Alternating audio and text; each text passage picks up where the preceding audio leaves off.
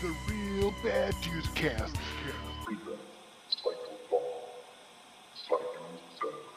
Look at yourself, boy. Ha! Girl. Yes, girl. Mama's little girl. How'd you kill your mother? Slowly.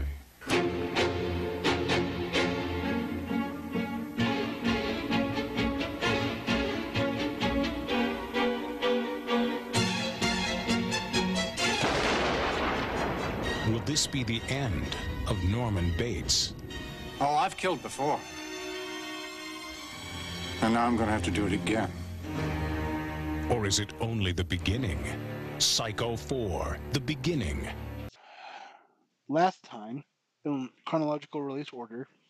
So uh, let's let's get to audiences. Okay, so audiences in the 80s. So they saw Psycho 2.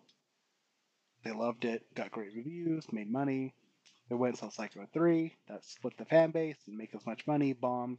Then Universal was like, let's try a TV series. They did Bates Motel. Wow. Um, yeah, yikes. So, so, man, f- uh, fans at that time, you know, for, for, because it was released in 87. So for a couple of years, that was it. Bates Motel would be the last thing they would get. That would be the closure for the series for a while. Just think about that for a moment. so, luckily, they were able to book in the series thank, um, thanks to Showtime. And they did Psycho 4 the beginning, which came out in 1990. This would be the final performance of Norman Bates by Anthony Perkins. Is sadly he was dying of AIDS, and two years later would no longer be here. Um, but I gotta say, Anthony Perkins was in his late 50s and stuff. Man looked good for his age. So, Psycho 4 is another proper another sequel that sort of decan it sort of um, decanonizes Psycho 2 and 3. So it just takes place, you know, after Psycho 1. Um, I think in many instances, uh, you're gonna have if you want a, if you wanted a Psycho sequel, you had to decanonize Psycho three at the very least, because if you didn't, it really wouldn't make a lot of sense unless it's literally a Norman in prison movie, which they never made. oh, I'm glad you brought that up. Because I was actually to bring up uh, the original pitch for Psycho 4. Um, so, yeah, Anthony Perkins and the screenwriter of Psycho 3 um, did pitch an idea for Psycho 4 that would have been um, Norman's house and motel would have got turned into a tourist attraction for horror weekends, and Norman escapes uh, the mental institution with a mute patient, and the uh, the actor who was to play Norman Bates for the horror weekend quits, and Norman would have replaced that role. Basically, he would have played himself. Would have been That a black. sounds like the, that sounds almost as bad as the uh, 1987 Bates Motel. I mean, that sounds really dumb. It would have been a black comedy.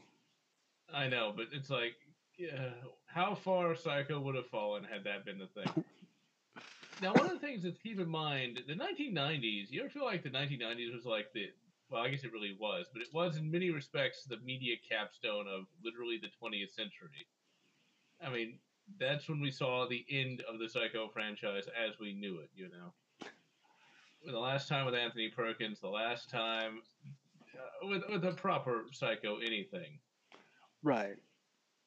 So the plot synopsis of this is Norman Bates uh, calls into a radio program, basically says that he's going to uh, kill again, and uh, the talk show, the topic of the talk show is um, like murder, uh, people who kill their mothers. So that so then we're able to have Norman Bates recall his childhood, and we're able to basically get a prequel and learn about Mother and how Norman, well, became Norman. So I'll give my brief little uh, spoiler-free recommendation thingy. um, I would say definitely, definitely check this out. I think uh, this was really well put together um, for being made for cable uh, Showtime. Now I have heard that this did get a limited theatrical release because uh, I know when they released on DVD it was in widescreen, and usually made for cable movies don't get that treatment. But I've also heard that they just crop the top and the bottom, so I don't know which exactly is true. I couldn't really find evidence on either one, but anyways, um, so I think uh, I think Perkins does great. I think uh, Henry Thomas's young Norman Bates does a good job. Um, Olivia Hussey is uh, Norma Bates does a fantastic job. The radio DJ uh, CCH Pounder is an excellent actress, and she helps this movie. I think I think the cast is great. Uh, it's a great prequel. Um, yeah, it's a great bookend. You know, is it the most perfect film? No, no, it's not. It, it has a few little problems, but overall, it was a it was a joy to watch. And if you've watched Psycho two and three, you should check it out. Um, you know, and and it's it's more prequel than a modern than a modern sequel. So so the fact that it maybe ignores two and three isn't that big of a deal. Um, so yeah, I say see it. Lots. Well, this is an interesting uh, film all around for a variety of reasons. It is indeed a prequel, but it serves as a legitimate sequel. But as Rage said, it's more prequel than sequel, it, meaning that it focuses more on Norman Bates's past versus his present. But his present does actually have a great, uh, does actually have an impact, which I thought was quite good. There was actually a good final ending to the actual series. Now, it doesn't necessarily feel like a made for TV movie. I actually have to say that I prefer this to Psycho the Third in many respects. I think it's one of those sequels that I, I don't really mind that it ignores Psycho 2 as well. it feels like it actually wraps it up. Because one of the biggest problems with the Psycho sequels is like, Norman it eventually beggars belief that Norman isn't, you know, just straight up like shot at some point. Okay, it's like you're just gonna keep letting him go and let him stab people again, because that, that makes perfect sense. Here, it's like you know, it makes sense. Uh, the overall way it's shot, paced, and everything like that, it does feel like it's uh, of theatrical quality. Uh, the acting is, of course, quite good as well. Uh, for those of you who've seen the uh, Bates Motel series, this version of Young Mother is very different from the uh, Norma Bates character in that show. For one, she's a brunette, if I'm not mistaken. For another, she acts a little more, well, a lot more evil, whereas Norma in the uh, Bates Motel show was uh, more just kind of a, kind of an idiot, kind of a uh, thick-headed type of person. So, do I recommend it? Absolutely. Uh, you would think that by number four, Psycho would be running on fumes, but, you know, while Bates Motel 1987 was a particularly terrible TV film, that's because uh, you had producers basically snorting whole snowdrifts of coke, whereas in this film, well, the 80s were over and uh, they, they came down off of their uh, cocaine uh, highs. So yes, definitely check it out. Yeah, I got to say the same thing with you guys. Um, it's definitely, I agree. Watch this movie. Um, personally, I think that they did the, the the best possible way that they could have done it all too. Um, listeners who heard uh, Psycho three, where I, you know, I, I said this is so hectic. You think I'm just like scrambling to remember plot points? No, that's how hectic the movie is. This is actually a return to the original format where I, I mean, let's face it, Psycho is more of a cerebral horror than it is like physical or visceral in any way, shape, and form. This is something where it's slow, it's methodical, it's build up. You have to think about things. They have to solve things. They have to get to the bottom of things. And yeah, it's like you would think that by the time they've reached number four, uh, where are we going to go from here? They did it fantastically. And yeah, you know, you can. It, it, it's a shame because Psycho 2 was actually really, really good that you have to ignore that it happened. But it seems like every single one of these fucking movies, it's, yeah, forget about the last one. You know, that one didn't happen. And I mean, uh, it's it's kind of cool that we live in an age where we can do that now. Where if a sequel was so terrible, it's just like, oh, that was a fucking dream. It didn't happen. This, this on the other hand, um, they, they they did. They took it a, a very logical step, and I love the back and forth. The back and forth was absolutely perfect. Where um, you know, Norman is calling up the radio station and he's describing his story, and then that snobby ass fucking doctor, you know, was just getting put in his place left and right, and, and then it took him a minute to realize that it's Norman, and then you know the radio DJ, she was fantastic. I, I mean, she was really the star of this movie alongside Anthony Perkins. As far as the flashbacks go, um, when you jump around in time frames in a movie, you're almost like assuredly going to have like a lot of clusterfuckery and you're going to have a lot of moments where it's like okay where am i now? type of thing you know? And there's only two movies that i can think of that actually did it right where they go back and forth between past and future past and future past and future. The first one that i can think of is obviously the godfather part 2 and this one. It did it it did it really well uh, as far as going back to the past um, the the kid that they got to play Norman Bates did a fantastic job, and the mother, yeah, she was in Cat People. That, that's the only thing that I really notably remember her for. Well, the kid is an ET. That, that's the only thing that I really remember her from. But all in all, it's um. The one thing that I really felt that they could have done without, though, is that they really tried to drive home the the incest stuff, and I wasn't a big fan of that because you're kind of giving the audience too much. I mean, it, it, it would be one thing if it was implied but not acted upon. This, on the other hand, it was kind of in your face up to the point where it was like I was fucking uncomfortable. Like the part where, oh Norman, come and rub ice on me. You, you you're just sitting there. You're like, what the fuck? You, you know. And, then, oh, let's roll around each other. Oh, this is terrible. No wire hangers. You, you know, it, it, it, they didn't have to do it to make to get the point across, but they felt that they had to. I have no idea why they felt they had to, because I mean, shit, it was right there, and anybody could have been like, "Yeah, those two are fucking bumping uglies," uh, or, or people, "No, you're not." They, they they could have left that more up to the audience's perception. It, it, it just that stuff genuinely made me feel like uncomfortable. Like I like nowadays, like I watch it, I skip through it, and it's not because it's boring. It's just because it's fucking creepy Gross. you know. But as far as the ending of the movie goes, they wrapped it up fantastically. I I, I loved it, and it the, the even the build. It was you know, well, I'm going to kill my wife and my cursed bloodline type of thing. And then she manages to talk him out of it. And You really get that sense that Norman's conquered his demons, and it's at this point Norman is such a sympathetic character that he finally gets a happy ending. And I mean, Christ, he's what, fucking 40, 50 years old at this point. So, all, all the shit that he's been through, it, it's it's about time that he had like a minute's chance to be happy. So, yeah, go see it. I recommend it. All right. Uh, I guess now we'll go into spoilers. Actually, before we go into spoilers, I should I should point out that uh, the writer of the uh, first Psycho uh, came back and wrote this one. Robert Bloch.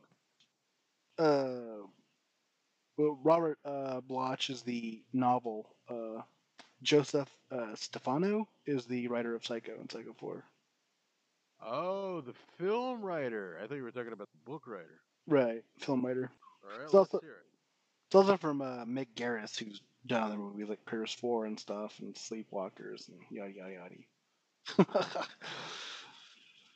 um, so the film opens up uh, with uh, a radio program on basically, uh, you know, people who kill their mothers, and we're introduced to uh, this one character describing his situation and uh The movie starts off with a guy describing what it was like to kill his mother, and then Right. it's like it, they, they kind of allude that it was Norman, but it was like a like a slobby version of Norman talking about it.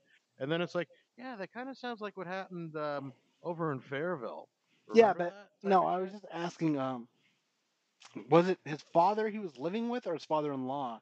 Because I know uh, the guy was It's- like, It's pretty irrelevant, really. It's just some Well, asshole calling in because I, I just remember him mentioning like, I don't blame him for killing her. She was a real bitch.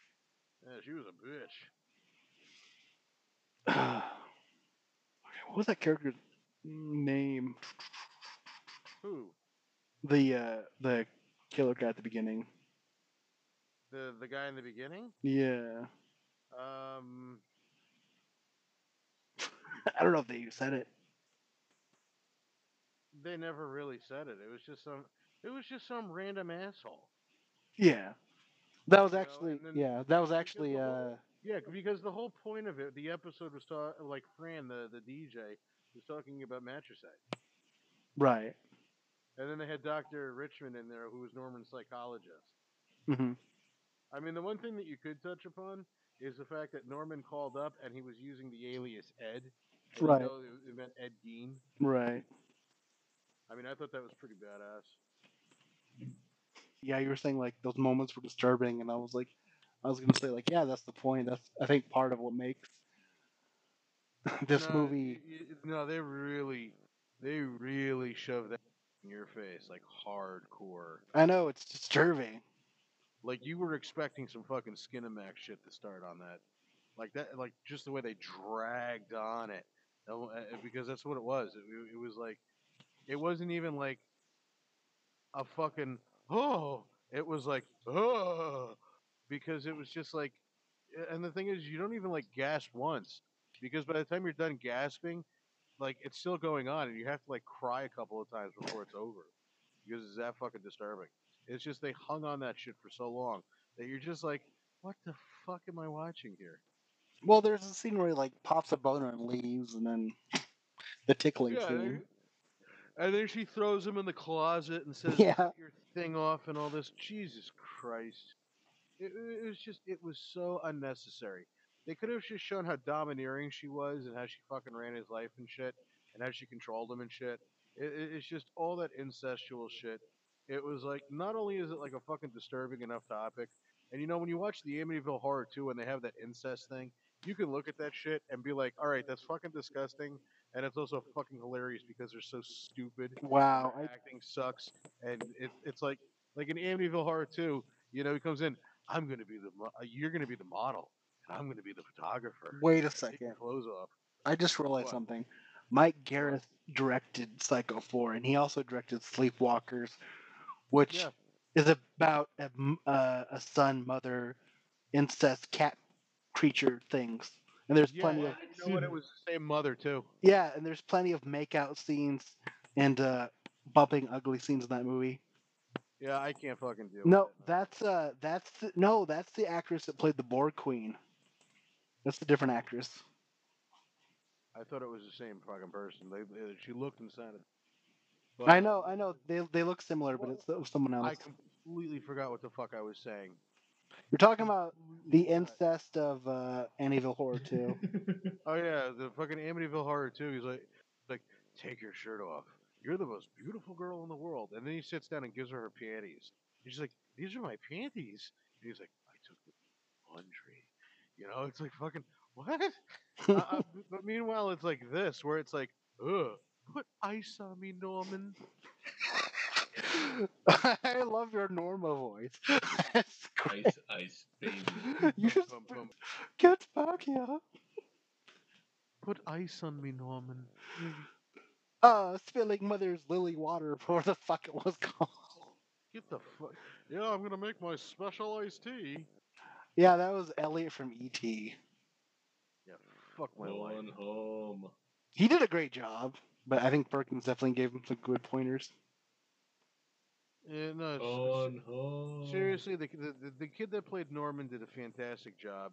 He he reminded me a lot of Anthony Perkins, and Anthony Perkins, of course, did a bang up job. And then Fran the DJ, she was wonderful in her role as well. This is a good movie. It really was, and I don't have a whole lot of complaints to make about it. It's just, goddamn, good- ugh. yeah, Wow. Uh, right. it's definitely Right. I'd say out of the sequels, Psycho 4 definitely is the creepiest compared to 2 and 3. Yeah, Or because I mean, Al Pacino would be sitting in the movie theater watching this, going, "Yo, yo, you're fucked up." See, you say the incest stuff is bad when it is, but to me, it's the the death scene is the one that just sends shivers down my spines. Oh, when he's Ugh. puking all over the fucking place. By the end of this movie, like, you never had a chance to get to know Norma in any of the movies to establish like the the only person that feels anything for for Norma is Norman. Mhm. And watching this movie, you actually get to see Norma in action. And you know, in in, the, the the Bates Motel AMC series, Norma's a fucking dumb hoe Hey, because it's pretty. She is. She's a dumb hoe. Oh, it's stupid shit that she does, and all the trouble that she got people in throughout that whole fucking series. But you know what? That is AMC TV series for you. Someone's always got to fucking bang around and cause trouble, and we'll get into that when we do that fucking series. But this Norma, there is no way in hell that you could ever fucking feel bad for her. There's zero, no sympathy whatsoever for this fucking woman, none. Like, like Hmm. you, you when, when she died, you're should. like, good. yeah. I don't know. The death scene, I just found it just. I don't know. I know it was disturbing because of the way that it was acted out. But again, the the, the the the the stepfather was a piece of shit, and the mother was a horrible whore. Horrible. They're just misunderstood. Yeah. Aren't we all just a little mad? I should have killed you in my womb. Ugh, you bad boy. Get out of here, you fucking. Ugh. She should have won it. See, it really sucks. It's how some of these actors and actors don't get nominated for horror because uh, I think uh, Olivia should have been nominated as Norma. Perkins, this was when his AIDS was in full swing too. So Right. He did really good going along with them, uh, with what he did.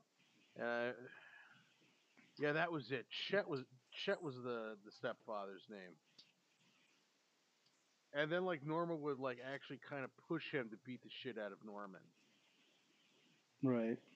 you know.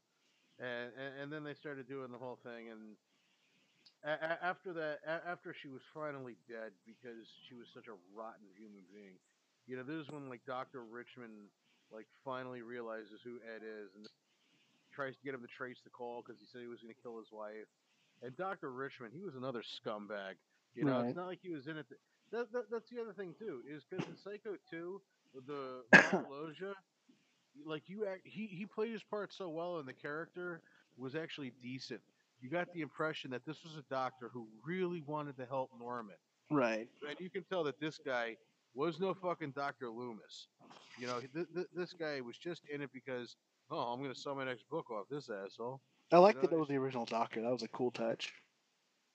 It was. It really was. Like uh, It- it's just, like it being this the detective in the first Exorcist movie, played by a different actor, but he uh he's in the third movie too, and they do. A, but it's cool when sequels can do connective tissue like that.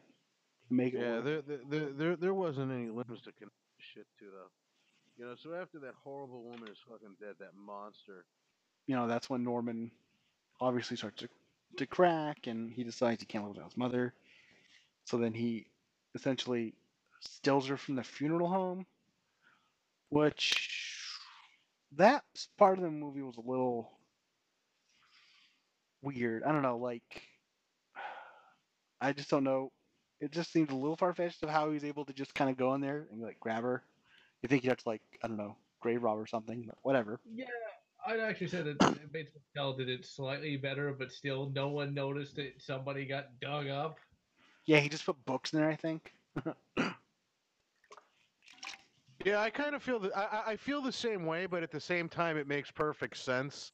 Because I mean, yeah, the, it, it does follow the original plot line where it Mhm. says that, oh yeah, he weighted the coffin down, but he walked in, it was an open casket, and then, like, I I don't know, wouldn't any like few, maybe it was a small town, and they didn't give a Right. shit, but it, it's just it, it, like it would have been like a little bit odd to me if I was a mortician. It was like, didn't I leave that open? You know. True, true. it's one of those things where I think the movie was made well enough where I, c- I can look past it, but it was still like the writer was I don't know. Well, you know, the, the, the- best way that I can truly sum up this movie personally is that this was a good movie that could have been a great movie. And the reason why I say that is because it was very true to the original plot line of how Psycho was supposed to play out. And granted, it, you know, it, it, it totally wiped out two and three. They never happened, apparently, which is fine. It, it can go either way Right. and there wasn't any real plot holes that I could notice as, as far as the you know the, the consistencies could go. I but still think just- uh, it was great though. I mean, Well, the the thing that kept it from being great for me was the fact that they it's just that they kept fucking ramming the incest angle down your throat throughout the whole movie. right. it just it got uncomfortable for me and it's like i understand the notion that norman was totally devoted to his mother and then you know he had to kill her and all this shit but it's just they kept pushing it. And then not only were they constantly pushing it but it just it, it, it hung on it forever. It's like not enough that excuse me the, the the best scene that that drives this point home was that fucking summertime scene where it starts off with her oh my mother was sweating like a wilted flower and all this shit or, or, or whatever. I know i got the line wrong. You know but it's oh norman come in here and pour vanilla all over me. And it- it- you know you're watching that and you're like what? And then it, to make matters worse he goes in and he starts dripping the vanilla on. And then she oh norman that feels so good. And you what you know and then yeah i know it, it- Look, it's like I'm just saying, know man. you We, don't know whether you want to laugh or recoil and revolt can you? and then Can we just get you it- it- some time to narrate the entire film for us? Because that would be amazing. The me? Persisted- Yes, yes. Oh my god. In front of the tunnel. Anyway, let's move on, shall He's we? dripping the vanilla extract shit all over her. And then she rolls over and, and, and then he starts fucking feeling up her feet. So now we got incest and foot fetishes. And Now, are we sure that's vanilla? and not then the shit else? gets knocked over. And then, oh you naughty boy, you spilled the vanilla extract all over. And then she gets up and fucking tackles him and tickles him and oh shit and climbs on top of him. What mother does this? And Yeah. not only is she like climbing on top of him, oh you naughty, naughty boy. Then then they start rolling all over the floor on top of each other. What the fuck? And then not only are they rolling on top, then he's on top, and then she's smiling at him. And then he's smiling at her. And then she's smiling at him. And then he smiles back at her and starts breathing heavy. And then her face makes the same face that I fucking made throughout this entire scene. Oh, you naughty, wicked boy! And then she fucking grabs him shut, uh, and starts smearing fucking makeup all over him. You filthy whore! And then throws a dress on him. And then mm-hmm. throws him into the closet. You're gonna go wee wee in that bucket. You're going to drink the water from the bucket, and then you have to go wee wee. And then you're going to forget that you have that naughty thing. And then you're going to squat. And and then look at you, girl. That's all you are. No, mother, no. girl. No, mother, no. Yeah, I, I, And then she called him her name, hmm. Norma. Yeah. And then throws him in the closet, like, let me out of the fucking closet. Don't talk to me until you've forgotten that you have a dick. oh, Yeah. That right there, it just sums it up. It's like, motherfucker, we get it. Why did motherfucker. we have why did we have oh god, that was no pun intended. Why did this have to go on for 10 fucking minutes? yeah, you 10 know, fucking minutes of this. I Well, can definitely Same director. Sleepwalkers, like I said before. You got to remember though, this was also uh, made for the Showtime network, and I think they were trying to show. This is Showtime. Uh, we want this movie to be more titillating, but it's about it's a mother and son. Make it work. Well, no, what I'm, I don't necessarily mean that, but I know you're joking. But I, the thing is, I think they were trying to show it's like We're gonna be edgy. We are the real cable network. You wouldn't get this on HBO now, would you? Look, I don't give a about- fu- I don't, I don't give a frog's fat ass who fucking made this. That was so fucking unnecessary. I mean, we got it already because the only people that would see this fucking movie are people that are fans of the franchise. It's not like a fucking guy is gonna like bring a girl home and be like, "Oh damn, I'm really gonna get her good. I'm gonna put on Psycho 4." You know? fucking fans would be watching this, so they already get the goddamn idea. And you know, the thing is, like this is a perfect example of how things are so much more better when things are implied. I mean, you could have just been like, "Oh, I'm hot, pull the wax on me," you know, it, it- or, or you know, I'm, I'm waiting for it puts the vanilla extract in the bucket, or else it gets the hose again. I, I would Shit say that. I would say like, oh well, then maybe watch this on TV. But you see, I saw this on like USA. Like I said, it was like the first Psycho movie I actually watched, and they didn't really cut out much of that. So That's even worse. You can't have that throat getting cut, but holy shit, will we put implied into that? yeah. I don't know if it's implied now, but So moving on the plot. but it, it- it's just that's to me that's the only thing that kept this movie from being a great movie because everything else about it the pacing was fantastic norman bates uh, uh, not norman bates but anthony perkins and that's the sad thing about anthony perkins most people know him as norman bates and that's it fuck the rest of it he was phenomenal even though he was sick. We also review fan edits here, so maybe somebody, maybe we can get somebody to make a fan edit of Psycho 4, the uh, non yeah, heavily implied yeah, but- incest version. yeah agent sam if you're listening in get to work on this shit. Just cut the incest out and you'll have a fucking oscar worthy movie right there. But um you know norman bates was was wonderful in his role despite the fact that he was sick. And when the mother wasn't acting like creepier than usual she was kind of passable and that guy that she shacked up with was like one of the worst scumbags in cinema And- Hey, he I- was I just trying to teach plot. Norman how to box. That's all.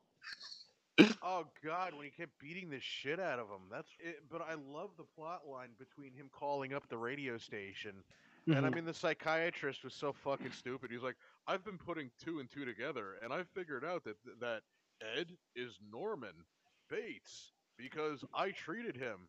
Well, th- there's no fucking arithmetic to this dickhead. It's fucking nor- you would know the idea of it. It, it- was just that that to me was really really good.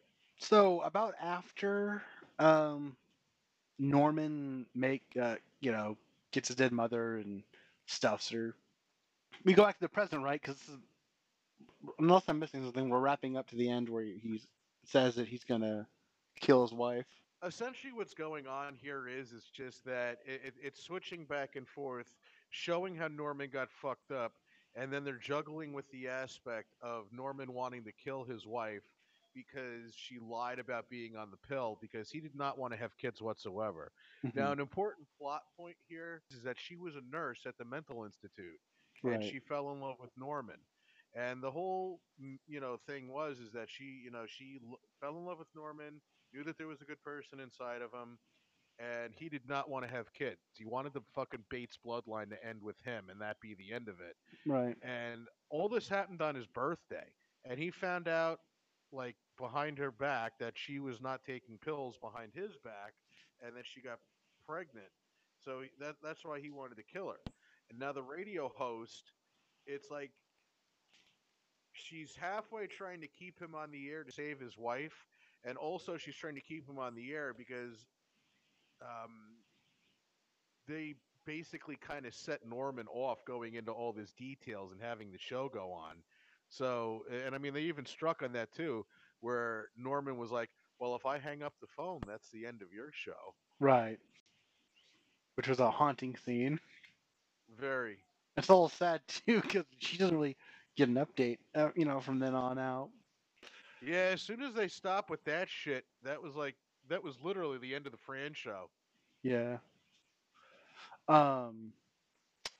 And then uh, that's when he hangs up and he uh, basically tells her to uh, tells Connie, his uh, wife, to meet him at the house. At the old house.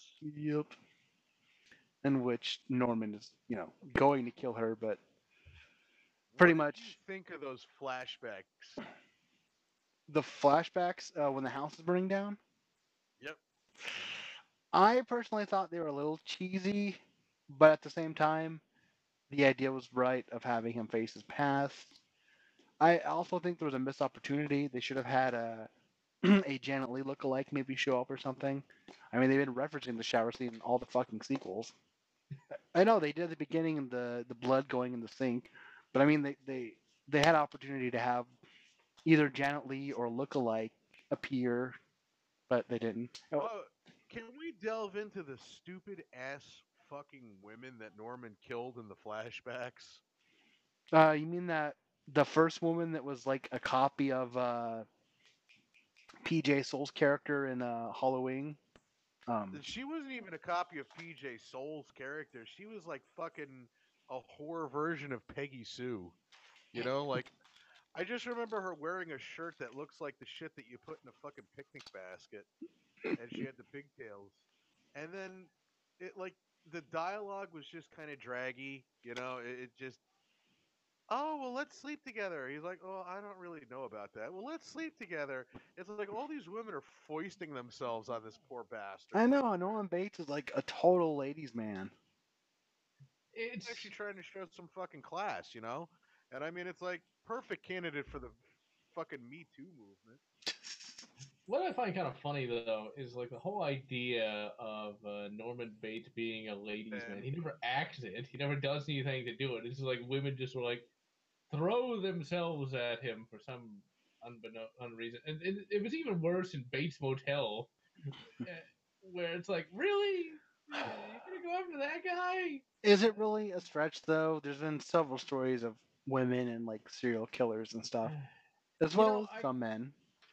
okay, I, I can I can accept that. However, in cinema, sometimes you need to. Okay.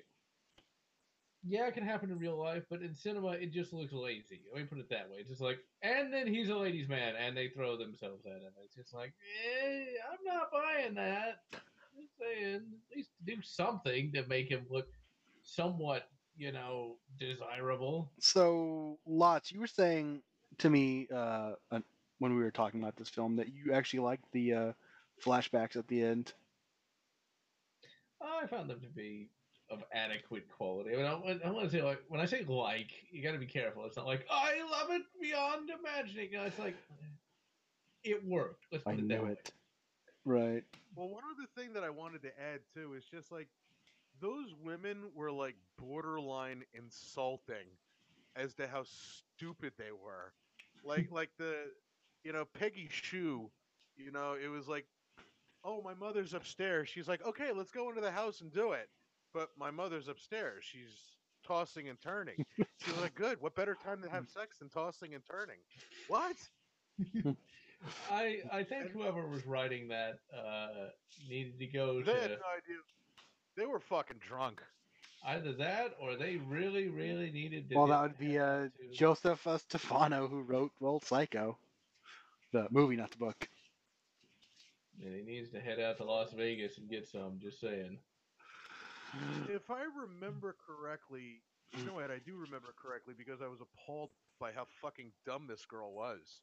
He's carrying on about like his mother being like sick and violent and all this shit.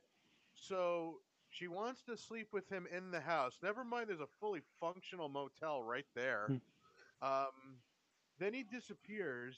So she goes into the fucking house. The first place that she goes is into the mother's bed, you know, Mother Bates's bedroom, and starts tickling her feet. He start, she starts tickling the corpse's feet, and then goes up, and it's like, wait, I don't want. It's like I want to get caught. Clearly, It's like- she didn't even graduate the second grade. I think that I think that's an insult to all people pass who. the fucking kindergarten entrance examination. Yeah. And speaking of kindergarten, what a fucking cougar that second one. Oh She was, yeah. like, fucking four times Norman's age, and they're like in the car and shit, and then he strangles her. Yeah, I'm pretty sure that was uh, that would be uh, probably illegal. I don't know how old Norman was, but still, ew. And Bates Motel would uh, kind of have a character like that towards the end of season one. Oh, Oh, yeah. Bates Motel. Don't even get me started on that. How the fuck do we go from a story inspired by Ed Gein to telling a story of a woman who moves into a house, gets raped by the previous owner while being handcuffed to the kitchen table, and then they discover a sex ring which is operated by the Russian mafia, who also has a fucking pot farm growing on the outskirts of the town, which happens to fund everything. What the fuck? I thought that was This is of really crazy now. Would you say it was really psycho? Bum bum bum. ha Ha No. Um, it, it, How could you? But you see, it's stupid things like that that kept the movie from being a great movie to me. It's a good movie, not a great movie. If it didn't Right. have this dumbass shit, it would have been great to me. Uh, when they do the flashback sequences, yeah, they're kind of cheesy, but I get the message about Norman overcoming his past. I found the, uh, the the part in the basement though pretty touching though, when he's sitting there, uh, he's pleading his case, and at this point, you almost kind of side with Norman because, I mean, that's pretty fucked up, you know, to do that behind someone's back. You know, like, yeah, I'll just stop taking my medication and, and, and force this child on him. Oh, and by the way, I'm not getting an abortion, type of thing. You know, it's like, what choice did Norman really have? Because uh, that that to me is just a horrible thing to do to a person. Right. But he's sitting pleading his case, and then she's explaining, you know, your mother is dead.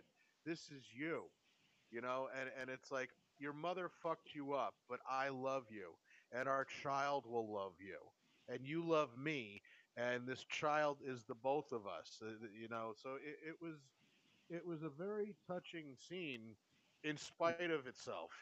And yeah, and scenes like that do make up for the the cornier stuff. That's not corn, man. That's fucking maize. um, so then Norman realizes that you know the only way he's ever gonna get true closure is if well we kind of got well we kind of skipped past it, but we forgot to mention the fact that he lights the house on fire to get closure, and then that's when he starts seeing visions of what happened previously in Psycho 4 and not Psycho 1. but anyways, so then the the film kind of wraps up The last thing I want to remark uh, that the end with the rocking chair rocking again. yeah. Fuck you. You know, let it go. I like, Like- that.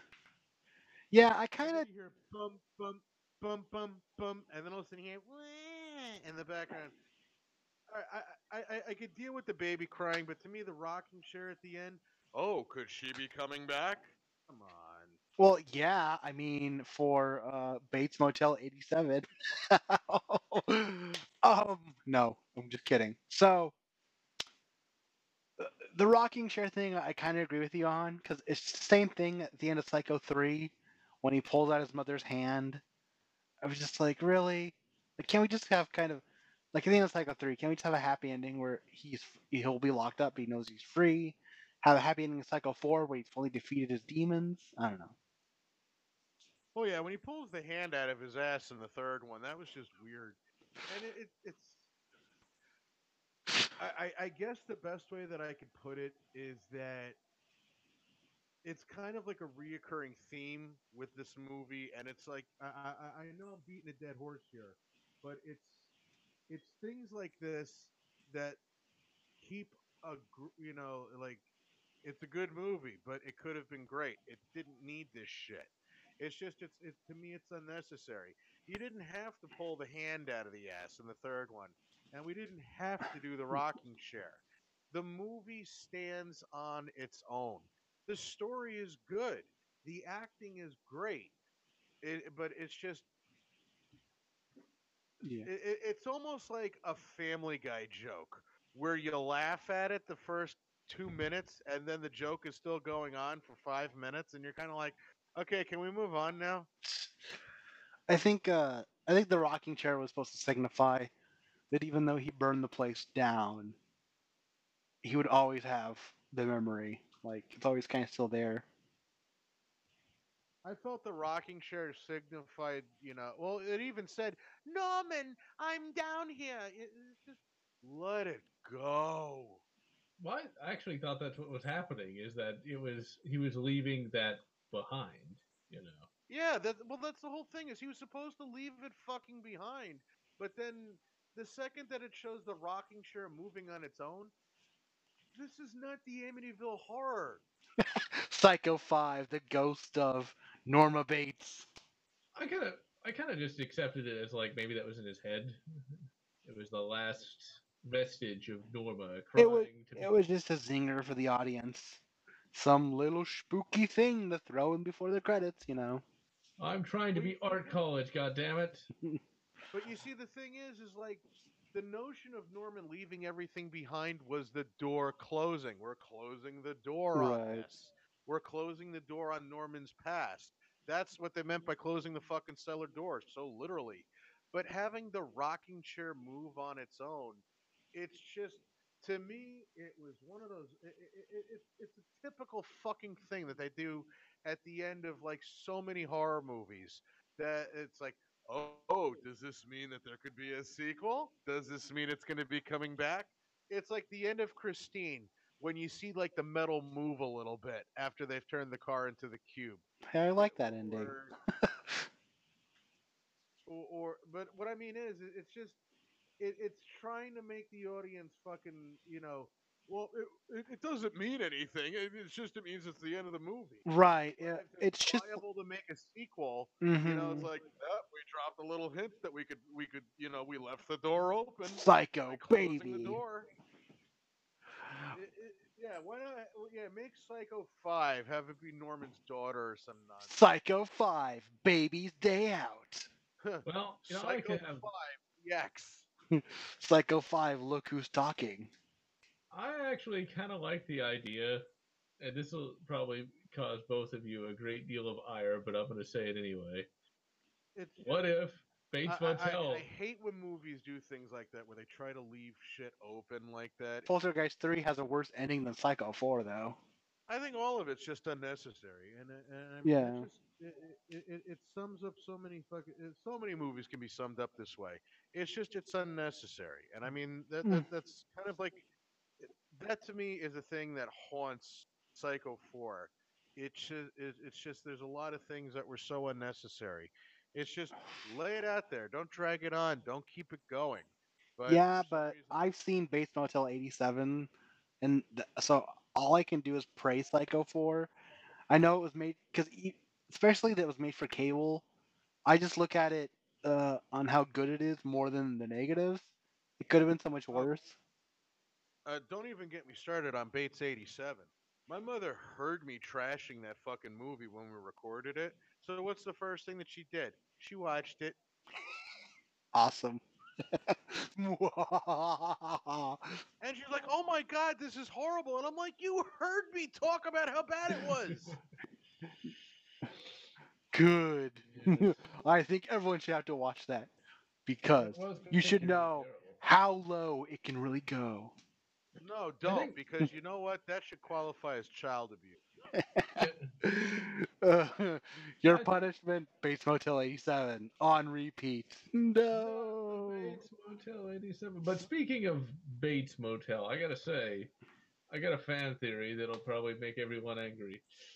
Bates Motel, the uh, modern series, is a sequel to Psycho 4. Okay, just, hear- just hear me out. Just hear me out. Okay, okay, okay. Okay. So, uh, Norman Bates in that movie, in that show, is the son of the Anthony Perkins Norman Bates. Now, where does Norma Bates come from? Well, the woman who he's married to goes crazy and thinks she is Norma and changes her name. Boom, there you go. It could work. You know what I think? I think you're drunk. I don't know about that. so overall, uh, on the Psycho series, I, I, I definitely recommend the, well, uh, not 87 Bates Motel, but the first four Psycho movies.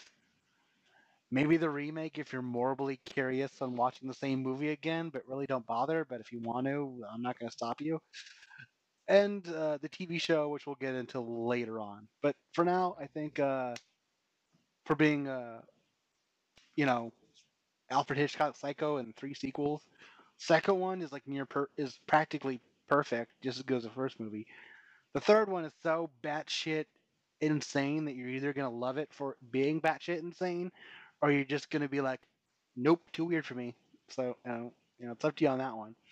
And then uh, Psycho Four, it does a pretty good job of trying to honor the original in telling the origin story. But it ain't no Psycho 2, but it's still good. It's just not great. Damn. Right? As Ross, what do you for- think of the series? Uh, as for me, you know, all the Psycho sequels were 100% unnecessary. Uh, there, there was no, I don't think anyone really even wanted a Psycho 2, 3, and especially 4. But I gotta say, you know, Psycho 4 is far better than you would possibly. That, when you hear Psycho 4, it's like, they made a fourth one? And you automatically assume it's gonna be something that's pretty crap. But in all reality, it's surprisingly good. Uh, Psycho 4 suffers from an early 90s problem. Each Psycho movie outside of the first one suffers from the problems of whatever decade they come in. And Psycho 4 suffers from the early 90s problem of it's more serious, but it still has some incongruous, cheesy moments. Sort of like, you know, Batman is completely different from Psycho, but it's a good example you compare like Batman Returns. It's a really dark movie, but it has a lot of re- really incongruously goofy moments to it as well. In the end, the Psycho series actually works better than you'd think. Uh, compared to other more well-known uh, horror franchises, it actually was able to take a fairly basic concept of a psycho and they were somehow able to spread it out to four movies without it becoming either repetitive or utter crap. Well, you always say that like they shouldn't make horror sequels in general. So I don't know. Would you say that at least uh, this is better than I guess what you would assume most horror sequels would be? Because I think there, there's at least a spark of creativity in two, three, and four. There is, but that's what I'm saying. Like, it's better than your average horror sequel. And Right. This is better than your average horror franchise. Uh, they did the very best they could do, and I it, it- for such a simple one and done concept. Mo- yeah, most of the credit has to go to Anthony Perkins, who acts the shit out of Norman Bates. That's true. Uh, even the stories are of adequate quality as well. I think if the stories were, uh, an actor cannot carry a film on their own. You can have the best actor in the world, but the shittest movie in the world, and it wouldn't make a difference. So, it seems that the people who actually were behind the Psycho sequels actually cared enough to hire real writers and real directors, and these are actually real films. I guess the best thing to compare is compare Psycho 4 to Halloween 4, uh, Friday the 13th 4, and uh, Nightmare on Elm Street 4. Compare that to those films, and you'll see that it's not even in the same category. I was gonna say you're asking the tough questions because I really like Friday Thirteenth Part Four, Nightmare on Elm Street Four, and uh, Halloween Four is alright. Hmm, But yeah, I get what you're saying. Halloween 4 was a piece of fucking dog shit. there was another four you said, but uh, I get what you're saying, lots. It's hard to. The more sequels you write, the more difficult it is to keep up some level of consistency and quality. Of course. That's why usually when they do a bunch of horror sequels, they end up going into comedy or something like that. You know. Exactly, and they didn't actually do that with uh, this particular franchise. I think the biggest thing to point out, though, the most important thing to point out is that they didn't just keep making the same movie over and over again. Right. And Psycho is such a simple concept of you got a psycho and he does psycho things.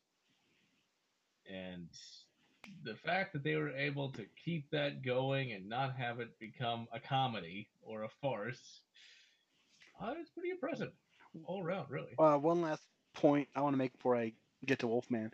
Um, uh, Norman Bates in the first movie, I would not say is sympathetic at all. He's just a loony guy in the back, you know, and then at the end you're shocked that he's dressing as his mother, kind of thing. You don't really feel feel anything much, you know, not really. So then the second one, you get a chance because he's able to grow as a character and you're able to understand more of the personality problem he had in the 22 years. You're able to connect with him more. And then going into Psycho 3, he's still able to be sympathetic, even though he's kind of slashing people. He's battling his inner demon in his head, you know, and then Psycho 4. So that's an interesting thing that the sequels were able to do. Um, and I think that's partly why they were so fascinating to watch because of the fact that they were smart enough to able to explore it and just not like, oh, motel's open again, slash slash slash, you know. Originally it would have been a copycat kill or something anyways, so I'm glad they didn't go that angle. But Wolfman? Uh, Psycho as a series, it's definitely one of the more well done. I mean, it, it, when it comes to horror movies, especially horror movies of these types, Psycho has always been like kind of like the cleaner version of things when it comes to you know like horror tropes like sex, violence, and stuff. Psycho's always been like more of a cerebral type of horror as opposed to a visual type of horror or or an auditory type of horror. Uh, where I think Psycho excels, it's just it's you know is its storytelling, and I agree with a shit ton of what you guys said. Uh, It's the fact that they were able to keep the consistency as sequels go, and as it goes by, it, it's going to get harder and harder, and having to think up new things without going off the beaten path. It, it's pretty damn good how they were able to keep things going. Right. Um, I'm not sure if I remember correctly. I might have not recommended Psycho 3. I went and I rewatched it again recently, and I want to change it to that I would recommend it just because it was passable and and it's kind of got like a charm to it, and it has aged pretty well as far as horror movies from the 80s go. so yeah, Psycho one. If you have not seen the original, yeah, definitely go see it. It's it, it, it's a masterpiece of horror and cinema in and of itself. The remake of Psycho, I still don't recommend it, just because you've already seen it. What's the point of seeing it again? And Vince Vaughn just is not able to pull off Norman Bates the way that Anthony Perkins did. He made that role its own. I just just watch the clips on YouTube. just, just stay the fuck away from it. by that all too. means. Um, I'm Um, relatively sure that Psycho you and you and Sam were pretty glowing on Psycho Three. Did I what? I said you and Sam were, and and well as me and stuff. We were all kind of glowing about Cut Psycho out, Three. damn it. I said we were all uh, pretty much. I was glowing about Yeah. So I, Psycho 2, it, it- it's like as good of a sequel as you could possibly ask for. I mean, like, you, you I, I- it's obviously not on par movie wise, but it's like Godfather 1 and then Godfather 2 in many ways was just as good, if not better.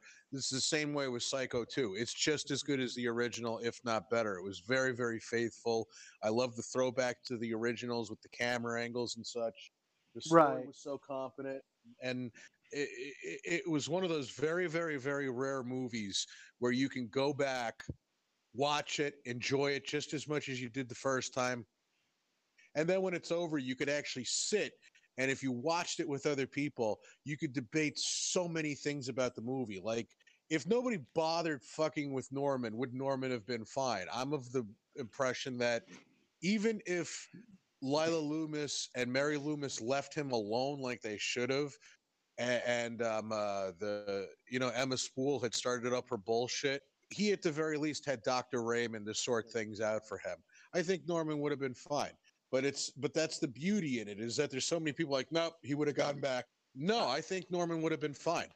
It, but it's just like that's the beauty of it is that you can go back and and and and have debates about it. Uh, debates. That's great. master debates. You know, but a- and then Psycho 3 I would recommend that because it's got a charm to it. I, and even though it's not as good as the originals, you could tell that they were having script problems because the story was so mm-hmm. inconsistent with a lot of things, and that it just seemed like they took a little bit from this draft and a little bit from that draft, and then they melded it together. It's still good in in, in, in quite a few ways. And then Psycho Four, it was a very well done story, and it's just if they if they didn't hang on those moments that I had mentioned before, it would have been really really good. It's just they had to ram it down your throat. Yeah, we got it. That Being Norma Bates shocking. is fucked up. Being shocking for the sake it- of being shocking. But there, there's a difference between shocking and genuinely uncomfortable. These things were not shocking to me. We, you just know, it's like the sympathy for Norman Bates had already been established. If you had watched the original movies, you would have already felt sorry for the poor bastard. Right. You really would have. So it's like they didn't have to drive this home. We already felt bad for Norman, and we already knew that Norma fucked him up, and we already knew that Norman did not have a good childhood, and that you know he was bound to turn into this because he was a product of his environment. It's just they hung on it and they hung on it and they wouldn't let it go. And it's just to me, I, I recommend the movie, but scenes like that, you know, made it a good movie, not a great movie. Hmm. And as a series in and of itself, I you know I, I- I'd recommend sitting down and at least watching all four of these movies at least once, because I, I mean I mean hell, you don't find storytelling that good anymore. You don't find characters that good anymore. And a big reason behind why it was so good is because the Anthony Perkins was that damn good of an actor. As far as the Bates Motel pilot thing goes, stay as far away from that as possible. Don't watch it. It was terrible. It was awful. It felt like a bad Tales from the Crypt episode. Oh god. I, I yeah. even want. The, acting was horrible. The, the the story was terrible. It it, it was shitty, and you could tell exactly what they were going for. That they wanted to make this a TV series, A family show. Friday the Thirteenth, the series. They, they're not even a family show. They wanted to make it like how Friday the Thirteenth the series was, where in Friday the Thirteenth the series it was an antique shop, and each item in the in in the antique shop has a story, and you buy it, you go home, and it was like Needful Things, the Stephen King book, you know, and it's just. Oh, come in. You never know what's behind the door. So it's like, wait a minute. So every single fucking room in that motel is haunted? You know, or, or some shit like that. It's just like there will always be a room available. Get the fuck out of my face with that shit. Just remember, Suicide But Ghost. That, Ah, that- that was terrible. Uh, When they were sitting there talking, I was born in so and so, and then I committed suicide in so and so. By it was a room full of twelve people. I was expecting all twelve of them to give their date of birth and date of death. it was a. and I killed myself Uh, so so. It's also it's also a fucked up message because when a lot of people are about to kill themselves, some of them want someone to just come in and stop them the last minute. So the fact that they create this, you know, fantasy that these ghosts will save you if you try to do it is just it actually turns out to be more wrong than how positive they're trying to be with their little ghost prevention crap message. Message. Ugh. Ugh. Anyways, let's wrap this up. Yes. So yeah, I'd uh, check out the Psycho Legacy. Um, I think we've said throughout all these podcasts Everything we've done. about it. Yeah. Um. So yeah, this was fun. I Uh, give the Psycho series five ripped off shower curtains. five uh, stabs to uh. oh man, to Marion Crane now. I give it four thrown ashtrays. I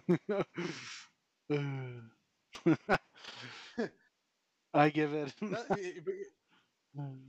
That, I, I swear to God, that that to me was the highlight of Psycho Three.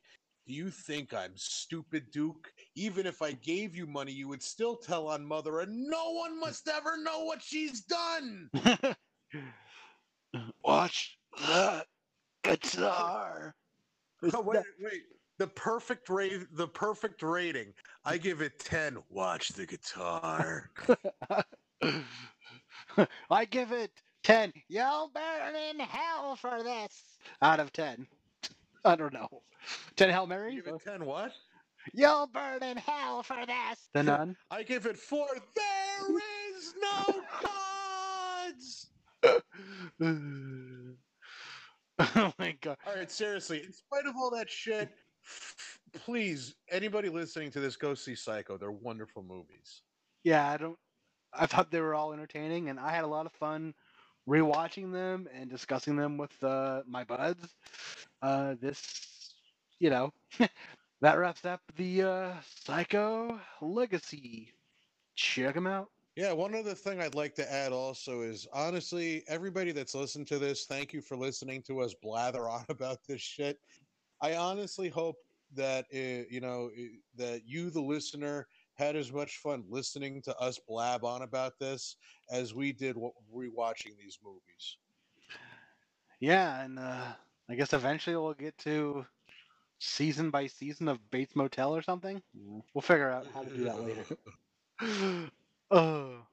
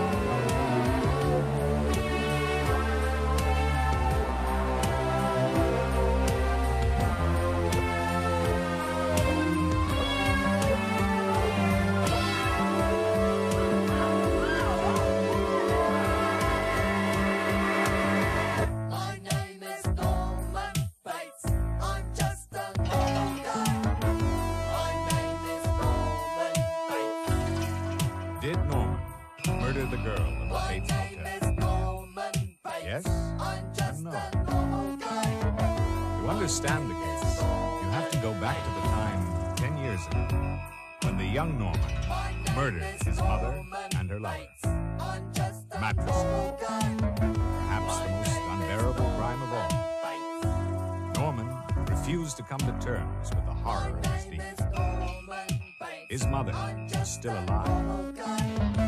He stole her corpse and preserved it for chemicals. He kept her alive by wearing her clothes, speaking with her voice, thinking her thoughts. He became both mother and son. Norman Bates, is normal, healthy young man with regular interests and habits, guy. and Mrs. My Bates, name is a clinging, possessive woman, and a homicidal maniac. When Norman encountered the girl in the hotel, his sexual instincts aroused. He wanted her. He desired her. This was too much for the other side of Norman's personality.